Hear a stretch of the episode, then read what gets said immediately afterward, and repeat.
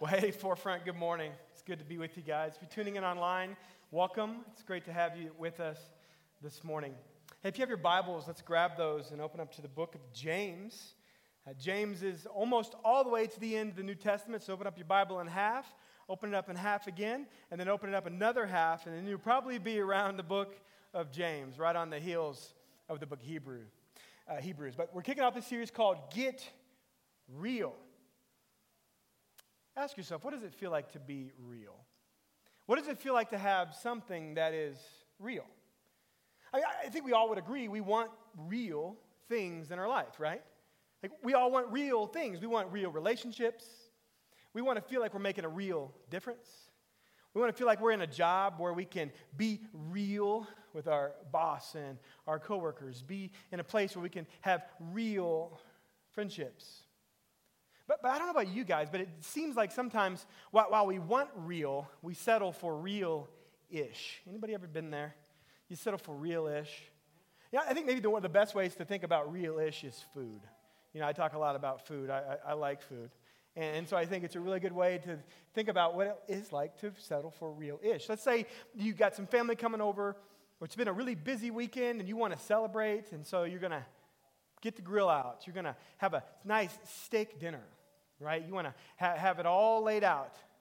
But then you decide, eh, that's too much work. I think I'm just going to grab some fast food. Anybody ever been there? Anybody ever done that? Right? It's not as good.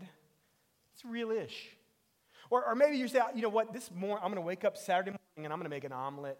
I'm going to, high protein, I'm going to have veggies. I'm going to start the weekend off right. But then you stay up a little too late watching shows the night before.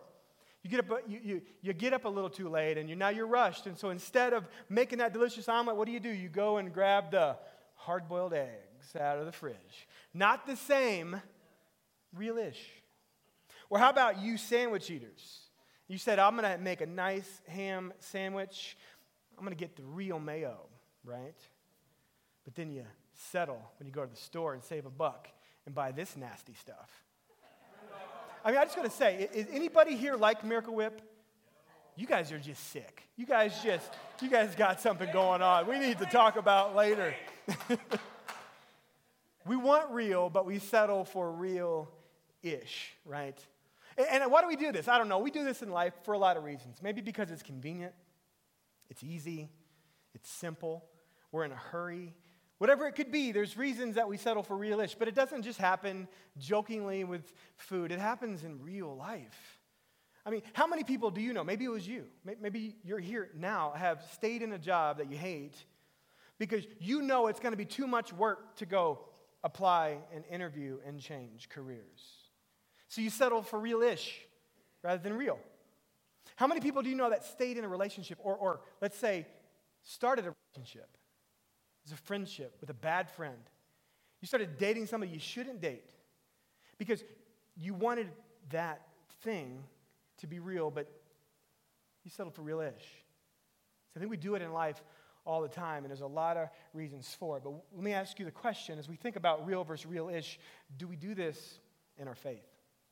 When it comes to your faith in Jesus, your relationship with God, is it real or is it real ish? This morning, we're kicking off this new series in the book of James, talking about getting real. And, and if you know the book of James, you know it's a powerful book. James has a way of stepping on our toes. James is gritty. James gets in the mess. And James tells us over and over, over again for five chapters get real with your faith. That if you want to live the life God's created you to live, you need to actually get real with Him and get real with your faith. So I guess the question is what does real faith look like? Like we want to have a real faith, but what is it? What is it? What does it look like? What does it feel like? Or does it look like anything at all? You know, if you've been a Christian for some time, I think there is this uh, kind of this idea that we, we, we kind of marry the idea of faith with belief. And so we say that, you know, we, our faith is based on believing a set of values, a set of truths, right? We believe the Bible, but we believe the gospel, what Jesus tells us. And, and so we, we see all over the Bible verses like Ephesians 2 8, where we're saved by grace through faith, not works. But then, yet, there's this whole other side of the, of the New Testament where we see this idea of, of, of doing things. And so I, we're left with the question what does real faith actually look like? What does it feel like? How can you see it? One day in the book of Mark, we see that Jesus is teaching, he's in a, and he's in a home, and he's teaching, sharing the gospel, and four men carry in a, man who was paralyzed. But there was no room in the house. And so they climbed up on the roof, dug a hole through the roof, which I'm not sure how the homeowner felt about that, but they dug a hole in the roof and lowered the man down. And in that moment, Jesus looks at them and, and he says to them, Your sins are forgiven. So Jesus says, and faith looks something like that. There's another scene where Jesus is at a rich man's house. He's with Zacchaeus. He's a tax collector, and they're having dinner. And Zacchaeus says to, Je- says to Jesus, Jesus, I'm going to give half of my money away. And anybody that I stole from, that I charged more in taxes than I should have, I'm going to g- make it right. And Jesus looks at Zacchaeus and he says, Today salvation has come to this house. So Jesus says faith also looks like that. There's another uh, example where uh, a, a Gentile Roman army leader comes to Jesus and says, Jesus, one of my soldiers is sick. He's, he's dying. I need you to save him. And Jesus says, Take me to him. And he says, No, no, Jesus, I'm a man who has a lot of people under my rank, just like you. You say the words, and he will be healed.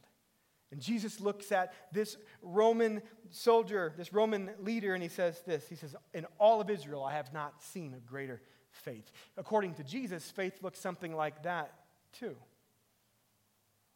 So, back to the question what is real faith? What does real faith look like? Is faith a belief or is faith an external action? Well, according to James, they're connected. According to James, that real faith is, yes, a set of beliefs, but it works its way out in action. James will go on to say that a real faith works. So, in, in the book of James, James is going to stir up in us. He's going to challenge us and to say, is your, is your faith a said faith or is your faith a real faith? Is your faith a faith that works? James will look at verses like James 1 22 and he'll say, Don't just hear the word, but do the word. James will say in chapter 2, he said, Show me your faith without works, and I'll show you my faith by my works. And so there's this connection between what you do and what you believe. And so, I, one of the questions I think it's, it's important for us to ask is Is James right? You know, James must be from Missouri, right? He's from the Show Me state. Is he right? And so, if you ask yourself, if somebody looked at your life, what would they see? If somebody looked at your faith, what would they say?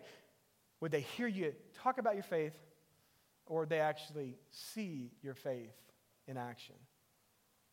And so James is going to write to encourage us, to challenge us, to challenge us, to step on our toes a little bit, to, to press into us and tell us, let's get real with our faith. And he starts off the book, he just jumps right in, and he starts off by talking about the trials and the difficulties we face in life. Look with me, if you have your Bibles, James chapter 1, uh, being verses 1 through 4 this morning. Notice what James says.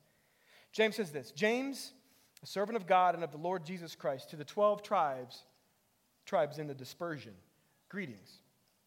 Count it all joy, my brothers, when you meet trials of various kinds. For you know that the testing of your faith produces steadfastness, and let steadfastness have its full effect, that you may be perfect and complete, lacking nothing. Forefront, this is the word of the Lord. Let's pray together. Father, thank you for uh, this opportunity today to come together on this beautiful day to open your word and uh, see that James is calling us into to per- the pursuit of something real and to the pushing of the, to the side of something that's real ish. Father, I pray this morning that you open our, our, our hearts to, to really uh, take in what James has to say and let it challenge us.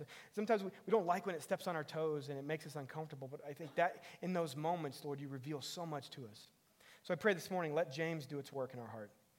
Father, we, we pray for uh, just uh, the, the, the world around us, Lord. We pray for the families that have been walking through challenging seasons here at Forefront and in our extended family, Lord. And I just uh, I ask, Lord, help us to just, to our hearts to be aware of the needs around us, for us to see uh, what you see, Lord, to be your people in this place that you've called us to be. So, Father, we thank you for this time. Lord, I, I pray that during today, stir us up, point our hearts and our, and our eyes to you, stir up our affections for Jesus, and that today we leave looking more like Jesus than when we came. And it's in Jesus' holy name we pray. And all God's people said, Amen. Amen. Back in 2013, you guys may remember the story. There was a cruise ship called the Triumph, Carnival Triumph. And it, it, it embarked and was going through the Gulf of Mexico, and uh, it caught fire. The front of the cruise ship caught fire, and it caused an electrical outage. And so, for five days, the Carnival Triumph floated in the Gulf of Mexico with no power. Now, if you've ever been on a cruise ship, you know that typically when there's no power, that means that there's no running water.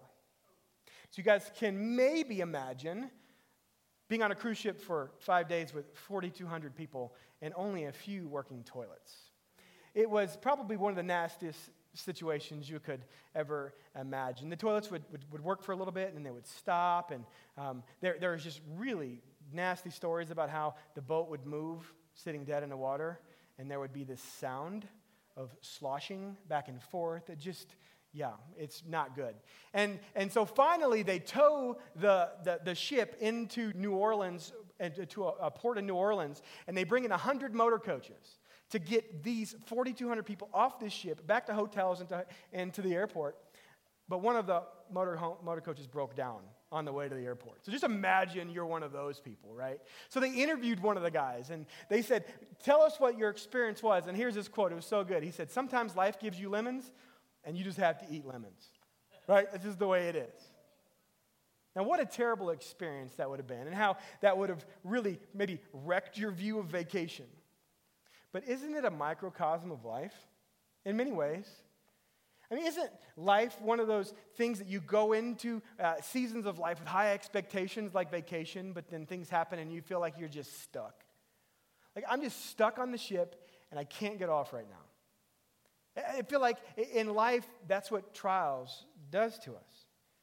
In life, we get in these di- difficult circumstances. We feel like we're just moving from one trial to another trial, up and down, mountaintops and in a valley, back and forth. And, and, and, it can be big trials and little trials. It can be a flat tire on the way to work or sitting in I 25 traffic trying to get downtown. God help us, right? It can be money trouble, challenges at home. But I think there's those trials in life that really have a, a, a negative impact on us that derail us, that lead us asking those questions like, why? You know, there's those trials in life where we run into really difficult things and we say, God, why did you allow this to happen to me? God, why is this happening in my life? Why me? We see trials like when someone gets let go from a job for doing everything right, or a trial when a, a marriage fails, or a loved one gets sick with cancer, or global pandemics that change the landscape of millions of families across the world. We say, God, why did this happen? And those trials have a way of really pulling us down and away from God. And I think we want to look to James and say, James, tell us why. Tell us why this happens. But what James really is going to do is he's going to open up our eyes to seeing trials through the right lens. And so this is what he's doing here in James. You know, James is a really interesting author you know, the Bible talks about a couple of James in prominent roles. We see the author of this book, James, is Jesus' half brother. But what's interesting about Jesus' half brother, James, is that for the entirety of Jesus' earthly ministry, James and his family didn't believe in Jesus. Now, how many of you guys have siblings at home, right? Or have, have, have um, grew up with brothers and sisters? Part of growing up with brothers and sisters is just not believing their God, right? Like you see your brother and sister, and if they claim to be God, you're going to go, yeah, right. Like you're a nice guy, but that's about it, right? And so we see Jesus' family, they, I mean, something different about Jesus. He's a really nice kid. He didn't tell the dirty jokes. He didn't laugh at the dirty jokes. He didn't throw spit wads in his sister's hair. But he's not God. He's just a really nice guy. There, there's an interesting scene where Jesus is, is uh, he's out in his ministry, he's healing, uh, he, he's teaching about the kingdom of God, and he goes home. And at home, a crowd gathers around the house, and the crowd is like knocking on the door, saying, Jesus, come out, talk to us, heal us. And Jesus' family sees this going on, and, and so they go to Jesus' house, and they try to get him out of there because they think he's lost his mind. They want to have him institutionalized because he thought he was God. But yet, this same James, who didn't believe that Jesus was anything other than his big brother, all of a sudden goes from trying to have his brother institutionalized to writing this letter. What happened? How do you go from thinking your brother is just your brother to thinking your brother is God? Well, here's how it happens resurrection from the dead, right? Lose your life, stay buried for three days, and rise from the grave, and show up and eat a fish sandwich with your family. That'll do it. That'll typically do it. And so all of a sudden, James becomes this guy that went from doubter to believer to leader. We come to find out that James, uh, Jesus' half brother, becomes the leader of the church in Jerusalem.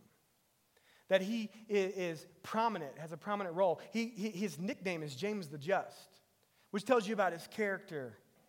His other nickname was Camel Knees. Now, think, I'm not sure that's a great sounding nickname, but it talked about the fact that James was always on his knees praying, that he had wrinkles and scars because he spent so much time on his knees.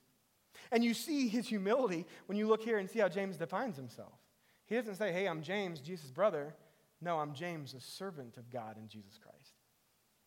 And so here we have the brother of Jesus writing this letter to us, telling us to get real.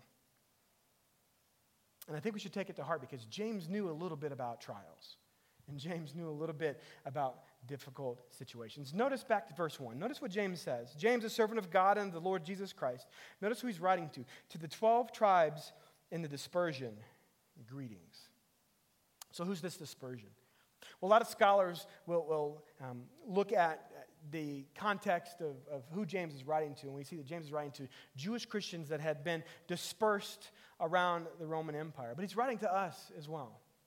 You know, the, the majority of like top notable, notable scholars put the writing of James at about uh, mid 40s to early 50s. That's when this book came. So not 140 or 240 or 340, but AD 40. So Jesus died AD 30, AD 33 ish. So James is writing this letter within 10 years, maybe a little over, from when Jesus went to the cross. And so James is writing to a group of, of first century early church Christians. This is the early church, the first church.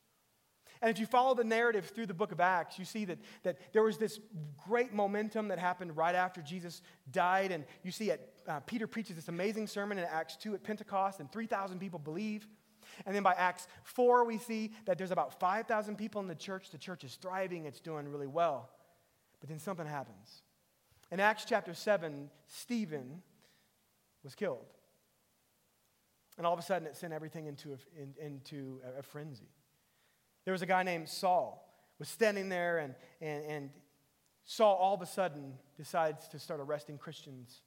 And Christians flee. Saul, by the way, would later get, meet Jesus and become Paul. And so we see that Christians are now f- fearful of their life, and so they flee.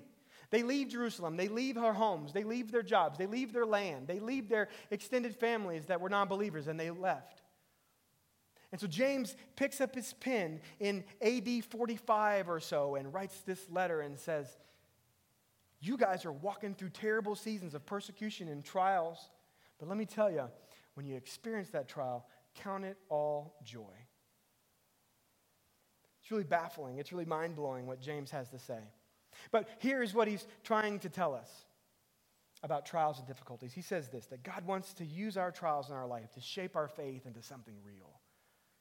See, James tells us to get real and to realize that God wants to use those trials to help us get real, to help us have a real faith.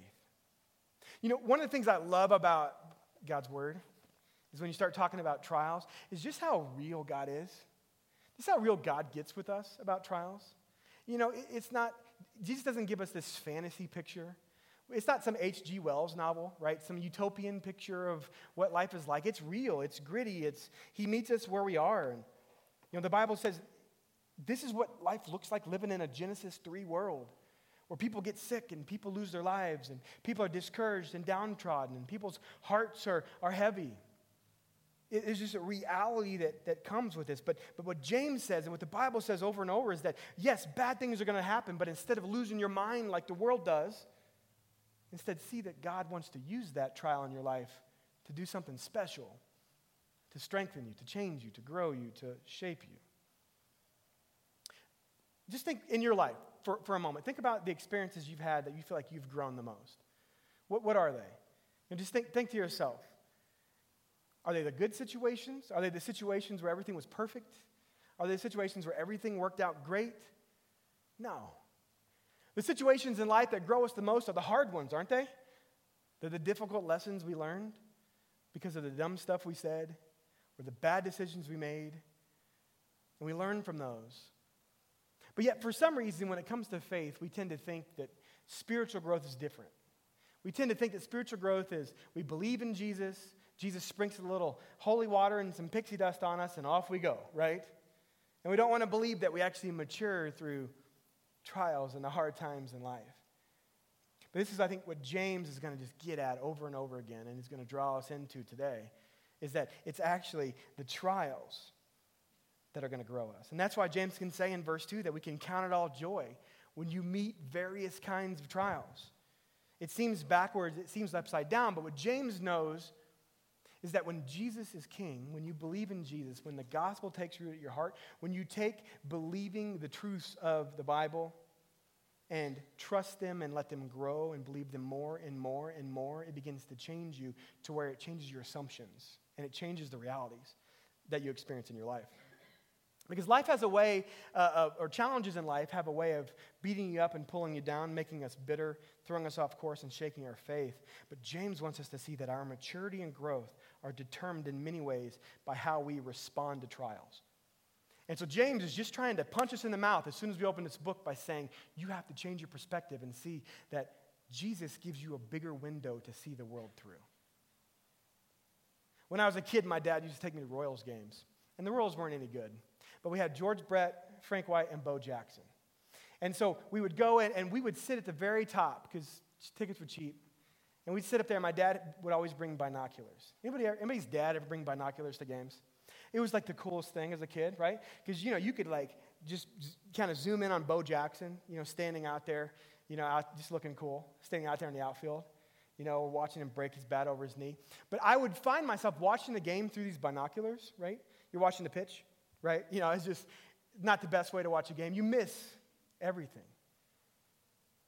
I think trials have a way of causing us to look at life like we're looking through binoculars. We're so zeroed in on the problem, we're so zeroed in on what's going on that we don't see the big picture. And this is what James is saying guys, get real. See that God wants to give you a big picture so you can see the world unfold around you. You can see what God's actually doing through that trial. I like what Charles Spurgeon says. He says this that for um, trials teach us what we are, they dig up the soil and let us see what we're made of. They do that. Trials, difficulties, hardships, they, they do that. And this is what James is saying because he said that when these trials hit, that, that there's going to be a result. So we need to be paying attention. Notice what he says again here in verse 3. He says this Consider it joy, for you know that the testing of your faith produces steadfastness. You, you, your Bible might say perseverance or endurance. This is this idea that, that we're growing stronger because of the trial. That word testing, it, it gives us this picture of putting metal, gold, and silver through the heat, through the fire, and it removes the impurities. That God is, is allowing these things to come in our lives, these trials and these tribulations, to test us, to grow us, to strengthen us. And it removed the impurities from our lives. Back in 2014, uh, I was, uh, it was at college at Mizzou, and we were playing intramural football, and I tore my ACL. And I, I can still remember the sound, just the pop. I don't know if you guys have ever had that, but it's like in your head forever, right? Um, so I, I remember I, I, go to the doctor, and they're like, yeah, this is really bad, really bad. You have a bucket handle tear on your meniscus. We need to get you in surgery like this week. So it was totally a God thing. My dad was going to have surgery on his rotator cuff. My dad gave me a spot. So I got, within four days, I was in. Until then, I was in a hip to ankle cast, restricted. So I, I had the surgery, and for five weeks, I'm in a wheelchair or on crutches. And I start going to rehab. Anybody ever been through physical therapy, through rehab? I remember that first moment I went in and my leg was straight, and they go, okay, we're going to see how much motion you have. Oh, wow. right? Like turned white as a ghost. It was crazy. But over time, rehab and physical therapy began to, to do something.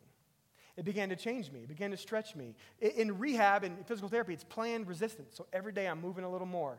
Every day the band I'm using on my leg to, to move is just a little bit stronger. Five weeks later, I'm walking. Four more weeks later, I'm running. Another week later, another month later, I'm playing slow pitch softball. Like I'm in it. I'm telling you. There's something that about rehab that strengthens you and that grows you. And this is what I think God does for us in trials. Because trials teach us perseverance. Trials make us stronger. Trials provide that resistance that teaches us and grows us and helps us to become steadfast. And as we begin to value God's promises more and more and we begin to trust them more and more, God grows our faith more and more, and God makes us persevere more and more. So God says, James says that God wants to use these trials to produce steadfastness. Here's what James is saying that real faith begins to see trials as an opportunity for real growth. That rather than looking at trials as this thing like, wow, why is this happening to me? What's going on? It's ruining my world. But to see that God actually has a plan for that trial because He's going to rehab your heart like I rehabbed my knee. So I think the challenge we have is we often turn inward. We grab the binoculars, we look and say, why? We say, how do I get out of this situation? How do I fix my problem? How do I overcome this trial? And we miss what God is doing and what God is teaching us. If you're a parent in the room, I think you get this. I, I know I do with my kids. I, I realize how many times I jump in when my little one falls down and skins up her knee. You, you ever done that as a parent? Your kid falls down, and before they even have a chance to cry, you grab them up, and then what happens? right? And then just tears, waterworks. What would have happened if I wouldn't have picked her up? She may have just dusted herself off and got back on the swing. Like as parents, I think we do this, right? We jump in, we try to protect our kids from experiencing the hard times, but there's something to be said about experiencing the pain to grow and get stronger. I was reading an article this week in Psychology Today uh, by a, a, man by the name of Dan Wiseman. And, the article was talking about how hands off parenting can lead to resilient children. And it talked about helicopter parents, which I've got the habit of being sometimes. And it says that the problem with helicopter parenting is we, we think we can protect our kids from the hard things in life, but what they need is to experience those difficult things in life so they can grow and they can have perseverance and they can learn how to navigate the tough challenges in their life. And so Dan, here's what Dan Reisman says. He says that, that, he's talking about the little, our little ones, our kids. He says those given time, space, and freedom and uh, freedom and autonomy to develop a deeply personal method of dealing with the challenges, as, as well as true competence. That, that we need to learn to deal with the challenge so we can develop a competence to deal with future challenges. That we grow and we get stronger. And psychology and psychologists, social psychologists, and scientists are, are, are pretty, pretty strong in saying that as parents, we're, we're messing our kids up when we don't allow them to experience pain and suffering and trials. Now, there's a limit, of course. Like, my kids know I'm there. My kids trust that I'm there to help pick them up if it gets too crazy. But there's something to be said about letting us experience the hard things in life. And I wonder could God be doing that same thing with us? We know He's there. We know He gives us the tools. We know He tells us to trust Him. But God isn't just rescuing us from that trial or for that difficult situation. God wants to leave us in there because He knows that the testing will grow our faith and will make us stronger and will teach us actually to persevere. And this is what He says in verse 4. He says that, that the steadfastness, we need to let the steadfastness, we need to let the perseverance, we need to let the endurance have its full effect. Because when its effect is full, notice what happens. We become perfect and complete, lacking in nothing. That we become equipped. We have the capabilities to move through the trials of life, and we get stronger each and every time. I like how Paul says it in Romans 5. He says this He says, But we rejoice in our sufferings, knowing that suffering produces endurance, and endurance produces character, and character produces hope. See, to the world, what James says here is counterintuitive, makes no sense. How can I have rejoice in my trials? Paul, how can I have hope in my trials? And, and, and so far through verse 4, Paul, or J- James has kind of left that question hanging. And, and you might be wondering, well, okay, why? Like, why does it matter? Why does it matter that I persevere through trials? Why does it matter that I count it joy? Why does it matter that I care? Why can't I just self wallow in my trial? Why do I need to get real? Can't I just experience my own little pity party for a little bit? Because it feels kind of good. And James is saying you got to stop settling for the real ish and get real. And he tells us why in verse 12. Look at verse 12. He says this He said, Blessed is the man who remains steadfast under trial, for when he has stood the test, of, he will receive the crown of life which God has promised to those who love him. Do you see what James says? He says that there is a reward for perseverance. There is a reward for standing strong through that trial, and that reward is the crown of life. Now, if you've been at Forefront for a while, you've, you've noticed a pattern. That we say all the time that God has created life to work in a certain way. That God wants us to live the abundant life, the full life, the satisfied life. But to do so, we have to do it His way, not our way. See, we want to do it our way. But God says there's a way that the world works best. And God allows trials to work in that way. And God says all throughout the, the Bible, he, he says over and over that, that there's a way that the world works best, and that's by having a future focus. That's by looking at what God is doing in the future, looking forward, not just back. That our past can't define us. We're looking at the future. And that means whether you're in good times or bad, that means that whether you're in a time of success and failure, whether you have a lot of money in the bank or a little, a lot of money in the fridge or a little, we can navigate and make sense of these things by looking forward to what God is doing. So we can mentally assess all of our trials when we know that God always has a bigger and better reward for those who persevere through their trials. And so, th- th- what James is trying to, to, to, to, tell us is that, that there is actually a, a, a blessing that comes from standing firm and growing and knowing what God is doing. That word blessed, you guys recognize that? Who does that sound like? Jesus, doesn't it? I wonder why. You know, we always take on our, our big bro language, don't we? Blessed. You think about the Sermon on the Mount, it's blessed, blessed, blessed. Blessed are the, the meek, blessed are the poor in spirit, blessed are those who hunger and thirst for righteousness, for they will inherit the, the kingdom. You know, this sounds a really a lot like what Jesus says in Matthew 5, 11 and 12, where he says, Blessed are you when others revile you and persecute you and utter all kinds of evil against you and falsely or against you falsely on my account. Rejoice, huh? And be glad, for your reward is great in heaven. It's counterintuitive, but what Jesus is saying is this blessedness, this is shalom. This is completeness. This is that feeling in your heart and in your soul like you're right where you need to be, a spiritual wholeness. And that's what James is all about about finding spiritual wholeness. But we will never be spiritually whole until we get real and stop settling for a real ish. And I think this is what James is, is really getting at here. He's talking about the crown of life.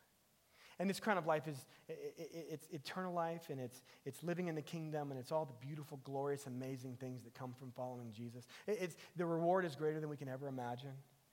And James is saying we have to have that future focus, knowing that God is growing us into something and this reward will be ours. So, at the heart of what James is getting at is this that God allows trials and difficulties in our life to test and reveal what we love most. That God is, that, that trial, I mean, isn't that, isn't that really kind of what we run into? A lot of the trials and the, the, consequences we experience in life, are, are, some of them are bad decisions we made. Some of them are decisions that happen to us from the world, but, but aren't they at the heart really challenging what we love the most? Aren't trials and difficulties really revealing what is first in, in our heart? And so I think what God is trying to do is He's trying to rehab our hearts. Through trials and difficulties, He's trying to, to define or redefine the things that we love, the things that are, are first in our life, the priorities and the hierarchies of this love. If, if I told you that I love my house or my car or my mountain bike more than I do my wife and my kids, you would say, that's wrong, right? That's something messed up about that. There's dysfunction in that. And when we love this, when we, our, our, our loves are out of order, our lives are out of order. See, God uses our trials to reorder our loves. So, whatever trial you're going through right now, whatever the, the situation in your life that you're facing right now, ask yourself that question God, what are you revealing to me? What does this trial show me that I love first, that I love the most? This is why we can have joy in trials, because it's revealing our hearts so we can reorder our loves. We can put God first. So God wants to rehab your heart and He wants to rehab your soul so He can reorder your loves. And to be honest, church, I, I, don't, I don't know if there's a more relevant, important topic for us to talk about right now than reordering of loves. Because we've all been walking through a trial. This last 12 months plus, varying levels, but has been a trial for every single one of us. And in the midst of this global pandemic that we're in, God has been bringing you through this to ask you to look and see what loves have you got out of order. So, what is God showing you right now through the trial you've been walking through, through the pandemic that we've been in? Because this trial has changed so much about our life. It's knocked us out of our routine. It's changed the way we do relationships. It's changed the way we do church. It's changed everything. And in the midst of that, God is revealing to us the order of our loves. Are our loves in the right order? Or are our loves dysfunctional? Are we loving the wrong thing? You know, I said at the very beginning that we have this habit of settling for real ish rather than real. And what, what, trials do for us is they, they, they have a habit of changing our perspective and changing our view, and we miss what God is doing. And so we, we totally get our, our, our, our loves and our mind and, and all of these things out of order, and it knocks us down and it causes us to settle. And for a year, we have settled for scrolling social media rather than hanging out with friends. For a year, we have settled with binge watching TV shows rather than getting out of the house and doing the things that we should do. For a year, we have stopped going to church as much as we should, and we have stopped serving in the church. For a year, we have been knocked off of our routine, and it's caused a lot of us to settle. And maybe it's because it's convenient, or maybe it's because it was easy, or maybe it's because it was simple. But I think James is showing us here that all the good things in life are hard, that everything that's good in life takes work, because the greatest thing in life took Jesus going to the cross for us and giving his life for us. And so we shouldn't expect good things just to come easy. And so James is telling us, guys, get real. Because we're at a crossroads right now in our lives where things have changed. Things are changing quickly. And we have to make the decision am I going to stay settled? Am I going to stay choosing the easy route or the convenient route or the simple route? Or am I going to get off the fence and get real and get back in the game and choose joy in the midst of the hard times and the difficult times. And let God reorder my loves through the trials He allows in my life. So James is telling us, forefront, to get real. To not act like the world when trials and hard times come and lose our minds, but instead to lean in and let God rehab our hearts and rehab our souls so He can reorder our loves. I'm going to invite the band back on stage. Here's my challenge for us as a church. Here, here's my challenge for us as, as, as followers of Jesus to let the difficult moments and the tension that comes from the trial we've been in, the tension that comes from the difficult situations we're walking through, refine us and remove the impurities. And when God shows us and reveals to us what we've put before Him, let's just be honest with Him and prayerfully ask God, help me put you first. Reorder my love so I can be the person you've created me to be. Forefront, let's pray together.